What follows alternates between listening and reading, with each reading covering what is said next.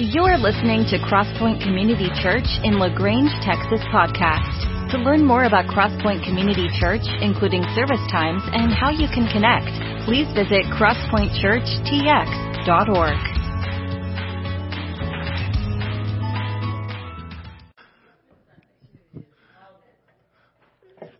All right, church, if y'all have not met Miss Maggie yet, y'all need to meet her before y'all leave today.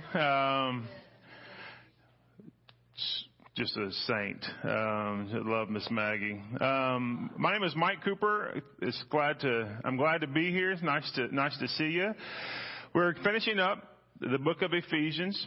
Pastor Chris has deemed this study Masterpiece in Progress. How many of you think of yourselves as a masterpiece? Yes. Man, we're at the end. Everybody think you should think of themselves as a masterpiece now. We're all a masterpiece. We're all We're all part of God's plan. He has shaped us and molded us into who He wants us to be. And so, and just in case there was any confusion, you are a masterpiece. You are a work in progress. You are a work of art. And I'm excited to be able to finish out this series with you. We're going to be in Ephesians chapter 6, looking at the armor of God. The last song that we sang, there was a verse that we kept saying over and over and over again. It says, I want to see a what? Victory. I want to see a victory. Okay, how many of you, there are areas in your life that you would love to be victorious in? Raise your hand. Okay, how many of you really want to be victorious in those areas? Okay, are we all on the same page? Okay. And so what it requires of us to be victorious is to do what God has asked us to do. What it requires of us is for us to put our faith and trust in Him, because who does the battle belong to? The battle belongs to God. Okay?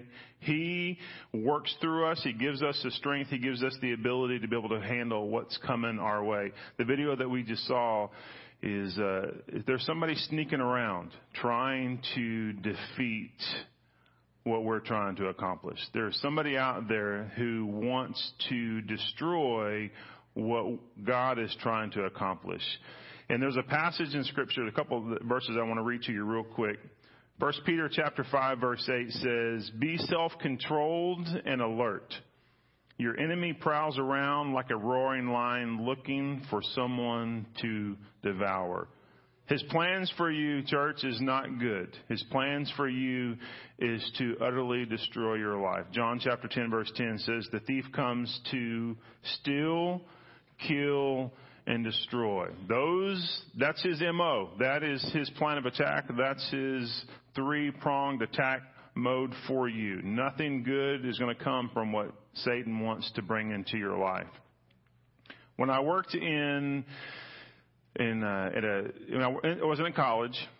I worked in a place called the Coliseum. It wasn't what you think of when you think of Coliseum. It was basically a smelly basketball gymnasium on a large scale. And I was responsible, me and a group of guys were responsible for cleaning up the entire Coliseum. The stands that everybody sat in when they left their drinks and their popcorn, the bathrooms. And then part of it that really nobody ever gets to see is the locker rooms where all the athletes would come, the visiting team, the basketball teams, volleyball teams, whoever would come in. But this one particular day we were cleaning up, and I found these pieces of paper sitting on the stools in the visiting locker room. And I initially just picked them up, threw them in the trash can, picked them up, threw them in the trash can. And then I got to looking at what it was. And it was titled Plan of Attack at the top of the page. And what it did, it had every player from Sam Houston State had their name, had their number, had their kind of their bio, what they were about. It told how many points they averaged per game. It told how many assists they had per game, how many steals they had, how many rebounds they had, how to defend them, to push them to the left if they were right-handed because they couldn't dribble as good with their left hand, all of this. And so I'm sitting there thinking, you know what, in high school, I never got that. I was going to think, you know what, I know high school coaches are overworked and they have so many responsibilities, but I was thinking, man, if I was back in high school and I had the information that these guys had to be able to defend to do their job on the basketball court, how different that might have been. So this morning I was thinking, or in preparation for this message, how interesting would it be if we knew how to defend what Satan was going to do? And what's amazing, church, is the scripture tells us how we are to defend that, how we are to protect ourselves to make sure that we resist what Satan is trying to do, and that is to steal, kill, and destroy. And so we're going to look at a passage in Ephesians chapter 6 this morning, verses 10 through 17, and we're going to finish out this chapter, this particular series of this masterpiece in progress that we've been talking about. And so hopefully when you leave this morning, there is zero doubt in your mind that you are a masterpiece, that you are a specific child of God, that God has a wonderful plan for, that He wants to use you. He wants to accomplish incredible things, and He wants you to be victorious in life along the way. He doesn't want you to just make it through life. He wants you to have victory.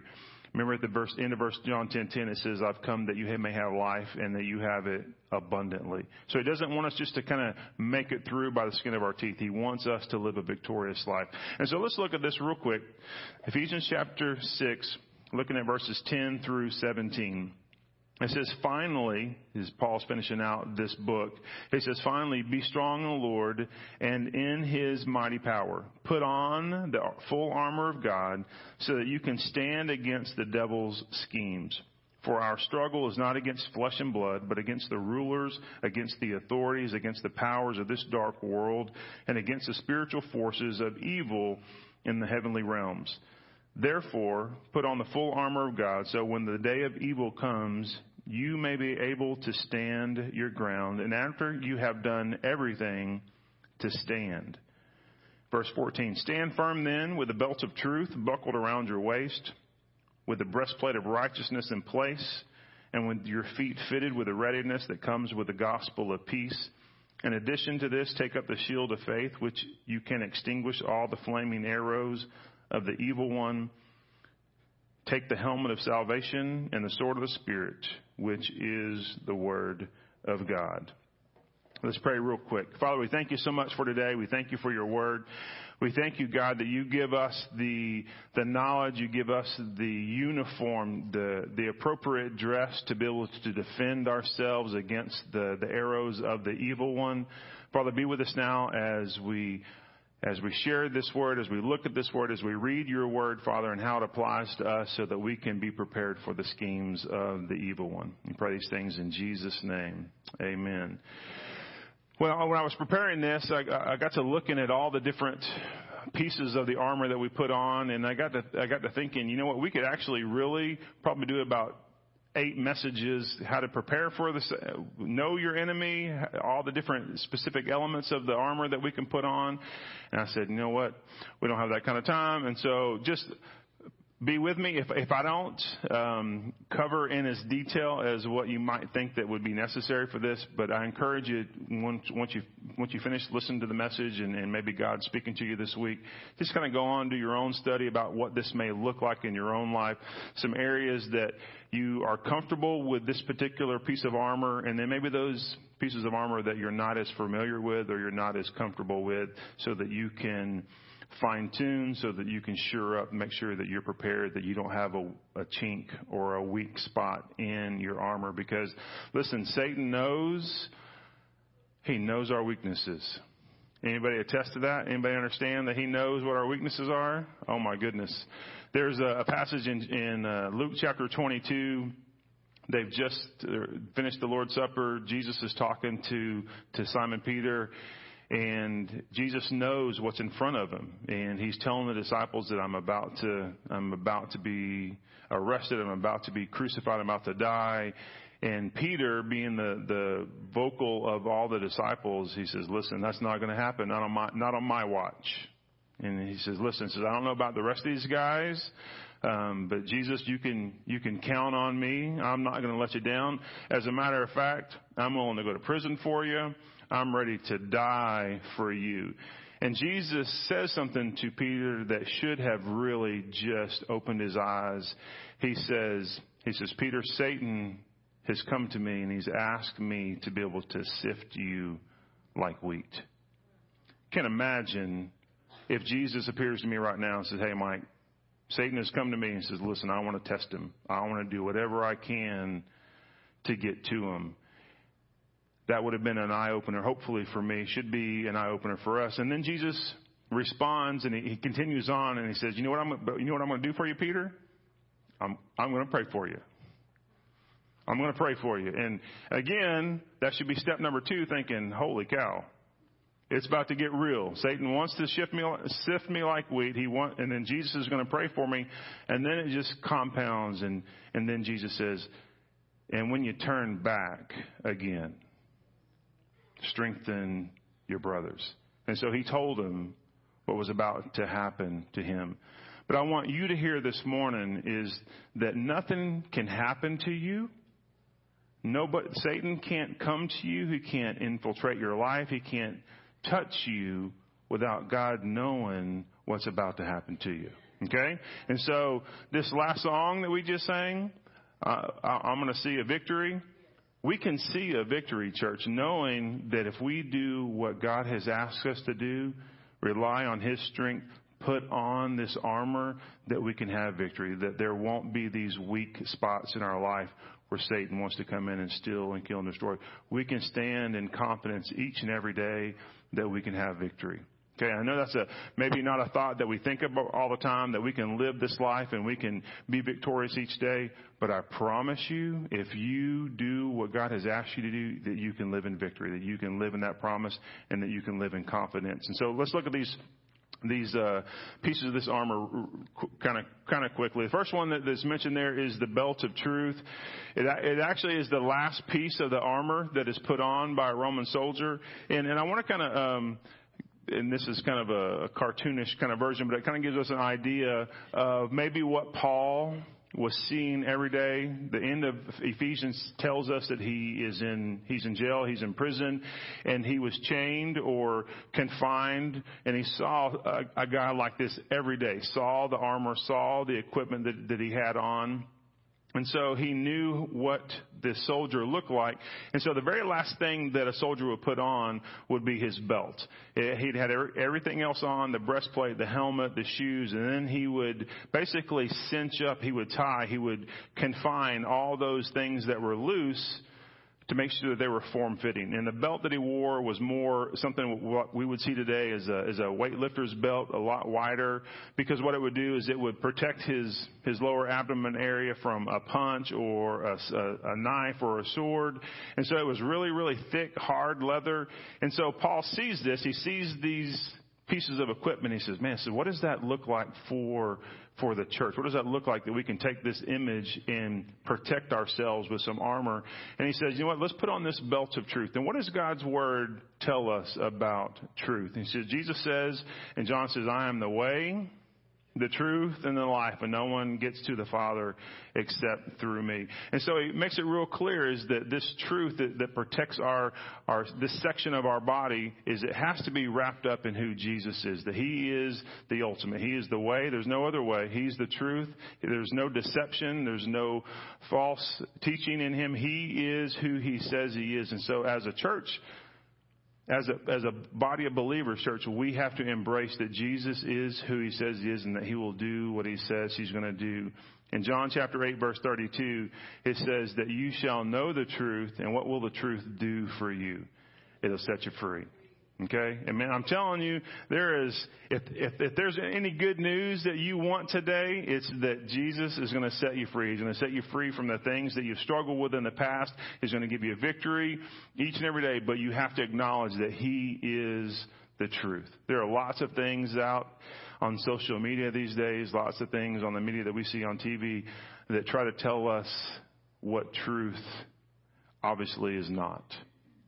And the way that we distinguish between what is false, blatantly false, and what truth is we match it up against God's word. And so we have to make sure, church, that we understand what truth is and then stand firmly.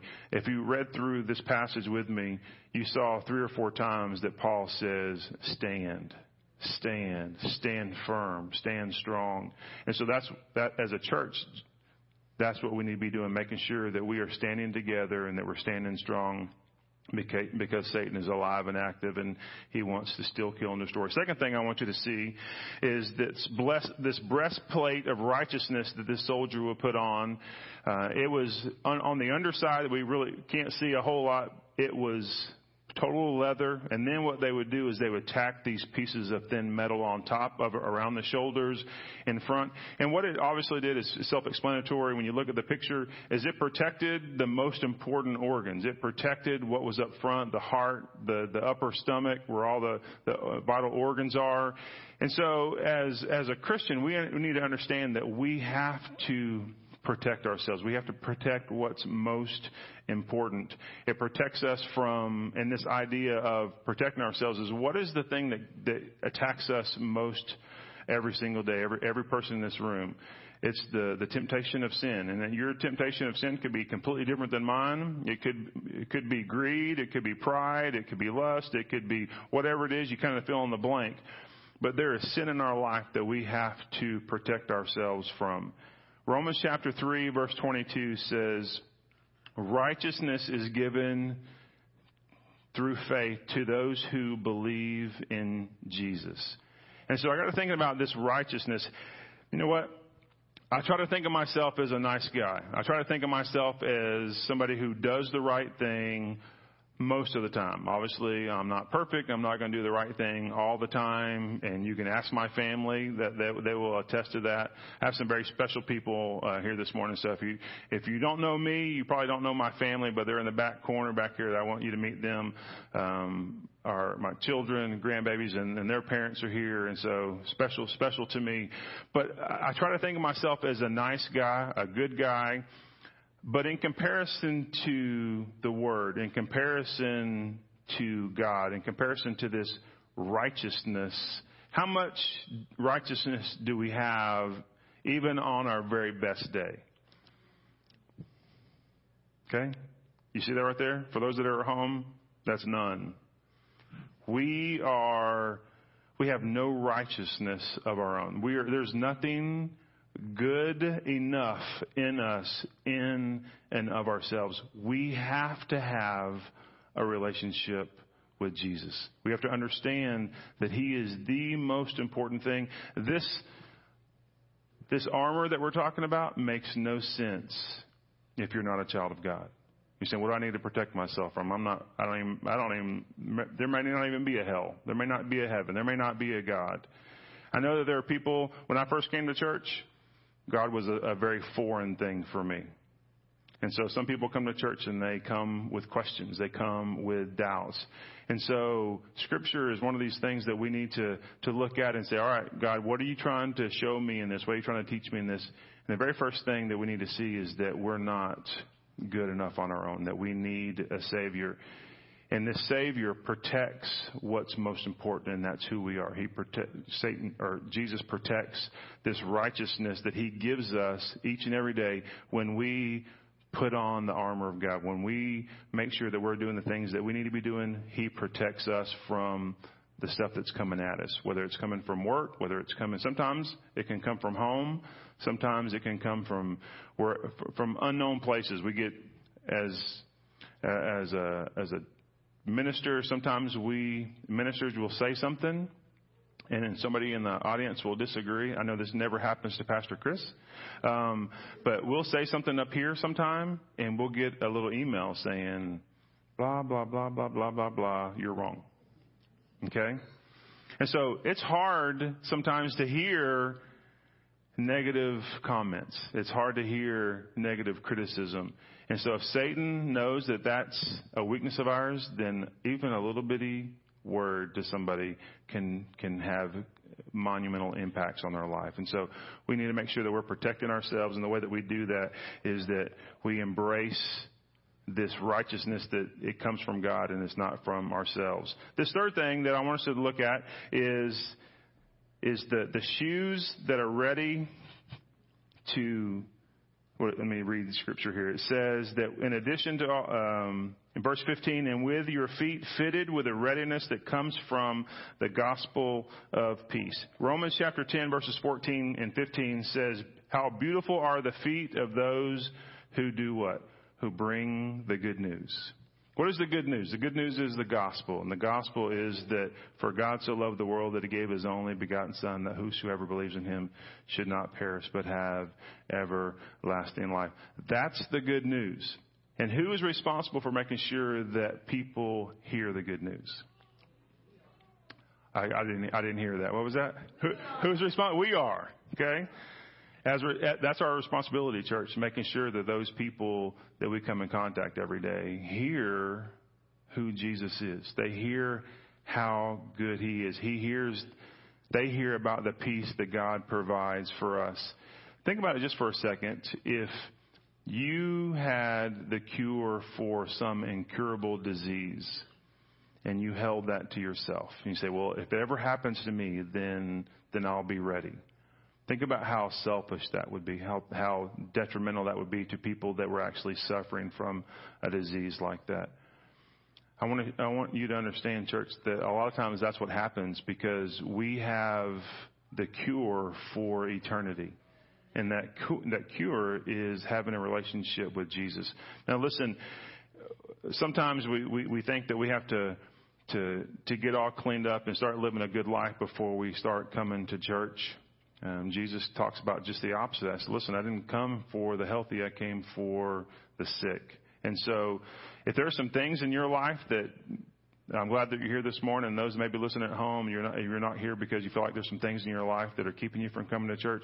You don't have to get cleaned up to come to church. You come to church and allow God to do in your life what he wants to do. And if y'all talk about that and y'all come there and understanding about that and there's some change in your life, then fantastic. But if not, then make sure that you're here. But church, next Sunday is what? Is Easter. Okay?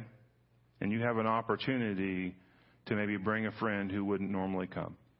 You have an opportunity to bring a family member who maybe they're just kind of checking out this whole church thing. And they're trying to figure out God. Or maybe they've had a bad experience in the past with church. Or they're angry with God about something. I believe with all my heart that Easter Sunday is a fantastic time for people to come back into church for the very first time in a long time, just to be reminded that there's some good news in church, that there is some peace that happens when you have a relationship with God and you're surrounded with people that love him and that care about you. Okay, so we've talked about the belt of truth. We've talked about the breastplate of righteousness. We've talked about the shoes that are ready to go share this good news about peace in people's lives. The fourth thing I want us to look at is this helmet of salvation. Again, fitted for the soldier, leather underneath, topped with some thin metal to keep protecting the head. Obviously, the head is a vital. It's vitally important to us to be able to protect ourselves if we can't think clearly. Remember, in junior high, we had these drills. I would assume that they still do these. We would line up across from each other, and then the coach would blow the whistle, and then the only thing that seemed to touch each other were face masks. Okay? And we would just hit our heads together as hard as we could, and you kind of bounce back, and then they'd come up and tell you how good you did by doing what? By slapping you in the helmet, and then you go to the end of the line, and you do the same thing over and over and over again. I remember getting hit one time and kind of getting my bell rung and just kind of standing back, and things were moving kind of fuzzy and moving around, and the coach had to grab me, set me down. And so this helmet protecting our head is critical for our physicalness, but it's important that we protect this, what's under that helmet. And Paul understands how critical it is that we use this properly. Okay, one of the first things that Satan wants to do is he wants to cause doubt in our lives. He wants you to doubt your relationships. He wants you to doubt that your church really loves you. He wants you to doubt all kind of things. A passage in 1 John chapter 5, verse 13 says, "I write these things to you who believe in the name of the Son of God, that you may know that you have eternal life." Now, God could send someone to stand right next to me right here on this altar, on this podium, and say, "You know what, Mike, you're not a Christian." And I would say, "Satan, get away from me, because I know that I know that I know that I'm a Christian." Yeah. Okay? And so there are going to be some days in your life where you're going to wake up and you go, man, my life has not turned out how I thought it would. There have been some things that have happened in my life. Am I really who I say I am? Am I really a Christian? And so that is the first step for Satan to kind of get in your mind to cause you to be thinking about some things that you don't need to be thinking about. If there is one thing that you need to be confident in as a child of God, is that you are a child of God. Good days, bad days. You need to remember that you have been bought with a price and that you are a child of God. Romans chapter 12, verses 1 and 2 says, don't be conformed to the patterns of this world, but be transformed by doing what? By renewing your mind. Sometimes, this happens to me, it may not happen to you. Sometimes there are some things that enter this, like doubt, like anger, like pride, like frustration, that didn't come from God. You know what God wants me to do with that? Wants me to get rid of it because I don't need to be thinking about those kind of things. And so it's important that we control what we think about. Sometimes, case in point, my wife and I had a conversation this morning, and she may get upset with me because I said it was a misunderstanding. She had planned something. I had planned something different. And the reason we weren't on the same page is because we didn't communicate. And so she thought that maybe I was upset because she had planned this, and then I thought that she was upset because I had a different, something different planned. And so it was this thing that wasn't really a real issue. It was something that was just miscommunication. And so we have to be able to communicate those things. You have to communicate with yourself sometimes. Hey, is this legitimate? Is this real? Is there something that's going on that there's wrong? And so Satan wants to come in and cause confusion. Scripture says, Paul says in 1 Corinthians that God is a God of clarity, not a God of confusion. That happens because we need to be able to communicate with folks. All right, number 5. Fifth thing that we need to look at. These last two are the things that you actually pick up. Everything else you actually wear on your body. But these last two are items that we hold in our hand. And the first piece of armor that we're going to talk about is this shield of faith. The scripture says that we're able to extinguish the fiery arrows of Satan. And one of the things that the word that is mentioned there in chapter 6, verse 5, verse 16, it says, in addition to this, take up the shield of faith. One of the things that was going on in Paul's life right then is that he was incarcerated, and he knew the people in the churches around knew that he was incarcerated, and so they were maybe fearful about what was going on with him. They were praying for him. They were fearful for their own lives about what was going on with the Christian church, but he wanted to remind them that we needed to remain faithful.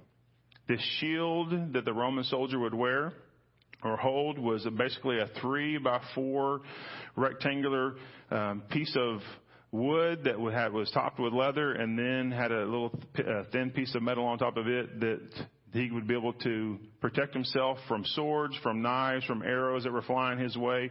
But one of the things that I discovered when I was preparing for this message was these shields had a unique distinction on them. They had these little clips. They had like a little hook on either side that would be able to hook up next to the soldier with his shield, and then to the soldier to this side with his shield.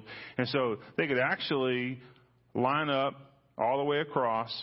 They could hold them up a little bit more. A soldier down here could protect their feet. A soldier could put one on top. And they could basically have a complete wall protection around them from the enemy. That got me to thinking, it's important for me to remain faithful. It's important for me to remember that I need to be walking by faith and what God wants to do in my life. But it's also vital for us as a body of believers to link up.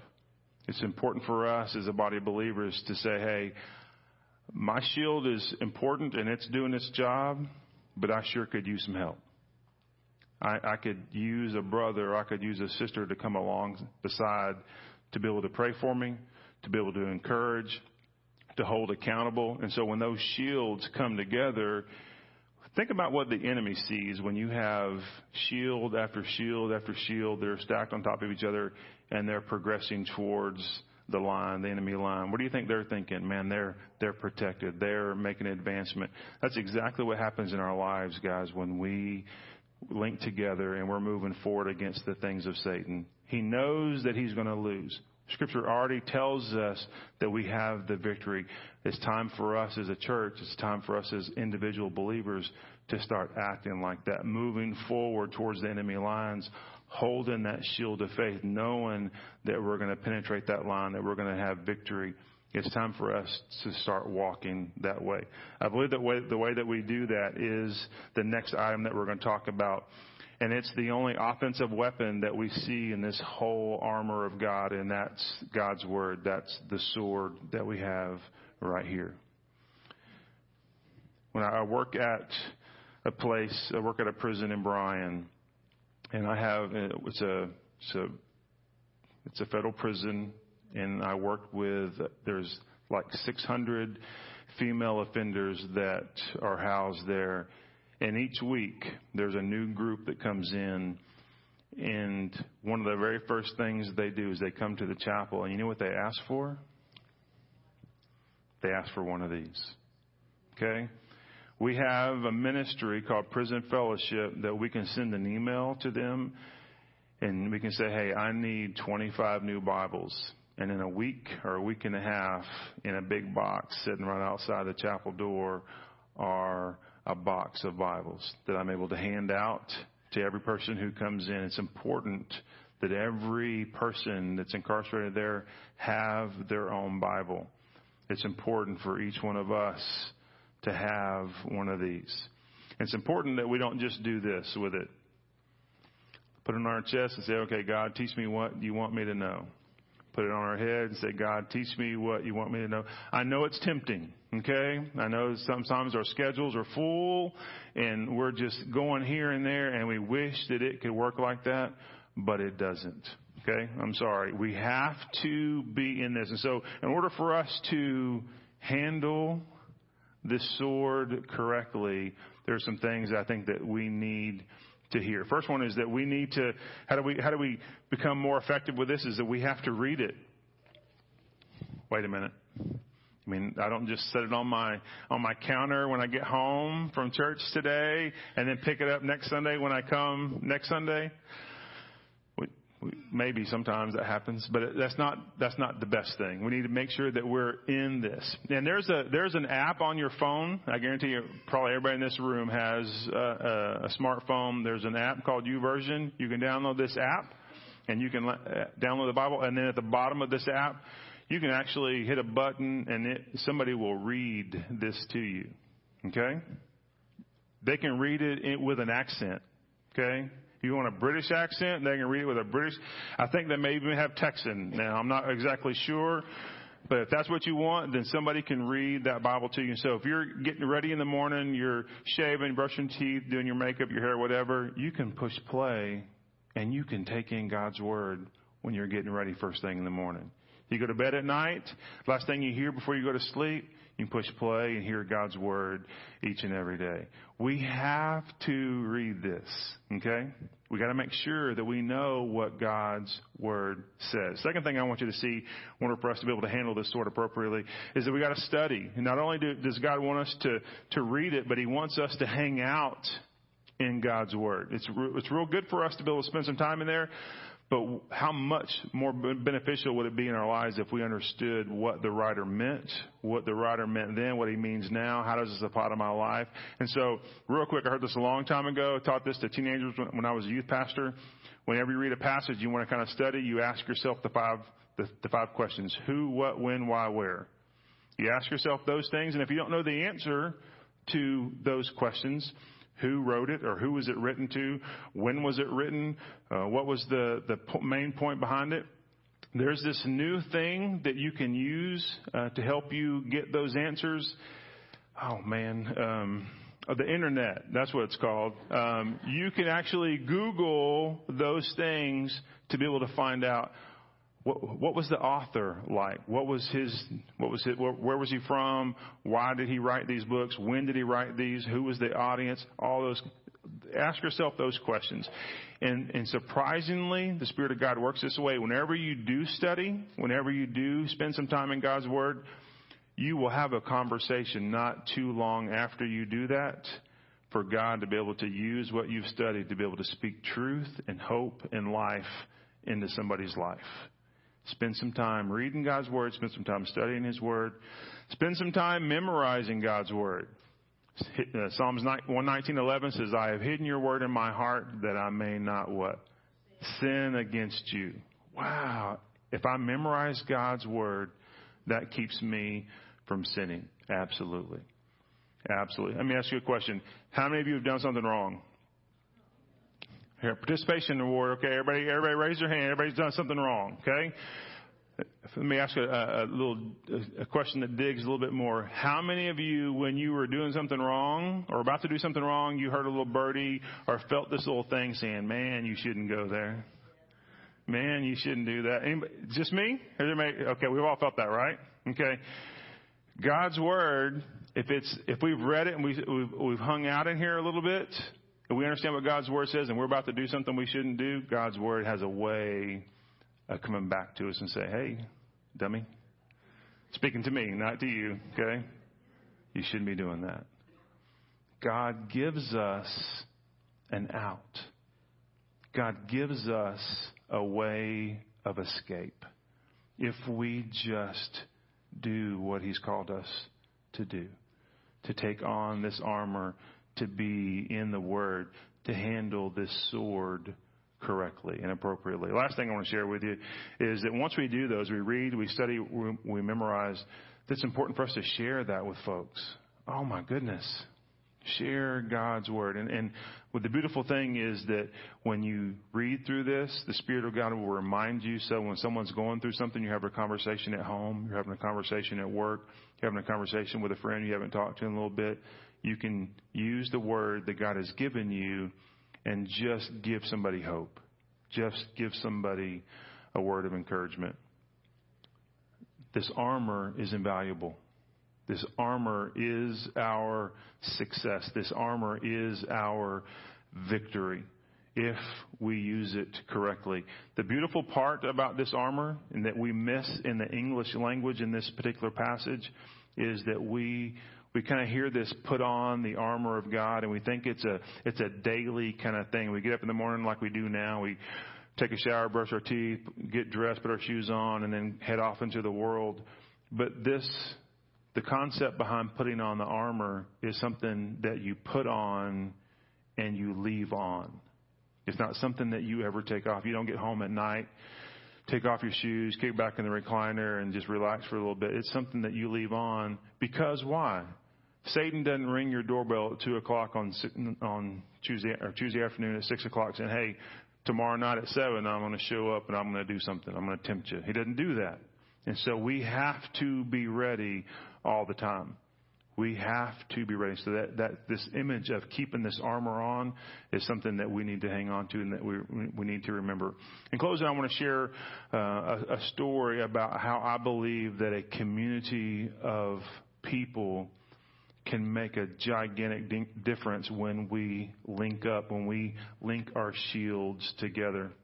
About 10, 12 years ago, I was invited to be a part of an organization called the Patriot Guard Riders. And some of you may be familiar with those, some of you may not. It was formed in response to an organization in the Midwest that were boycotting funerals for military folks that had passed away in the line of duty, veterans that had served, first responders. And so this Patriot Guard, these riders would gather together. They would go to the funeral, whether it was at a nursing or a funeral home or a church or a graveside, and they would link arms, standing side by side, and they would hold flags. And they would keep these protesters at bay away from the actual funeral service. I was able to go to a funeral of a young man from Smithville who had passed away in line of duty. He was in the Marine Corps. And we were able to stand outside the cemetery far enough if there were any protesters, that they wouldn't have access to the family.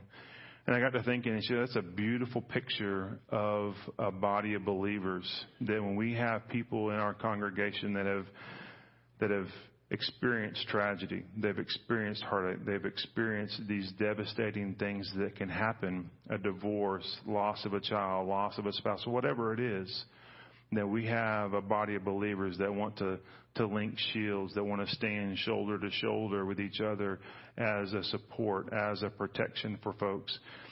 That's what Crosspoint wants to be. That's what Crosspoint is for a lot of people.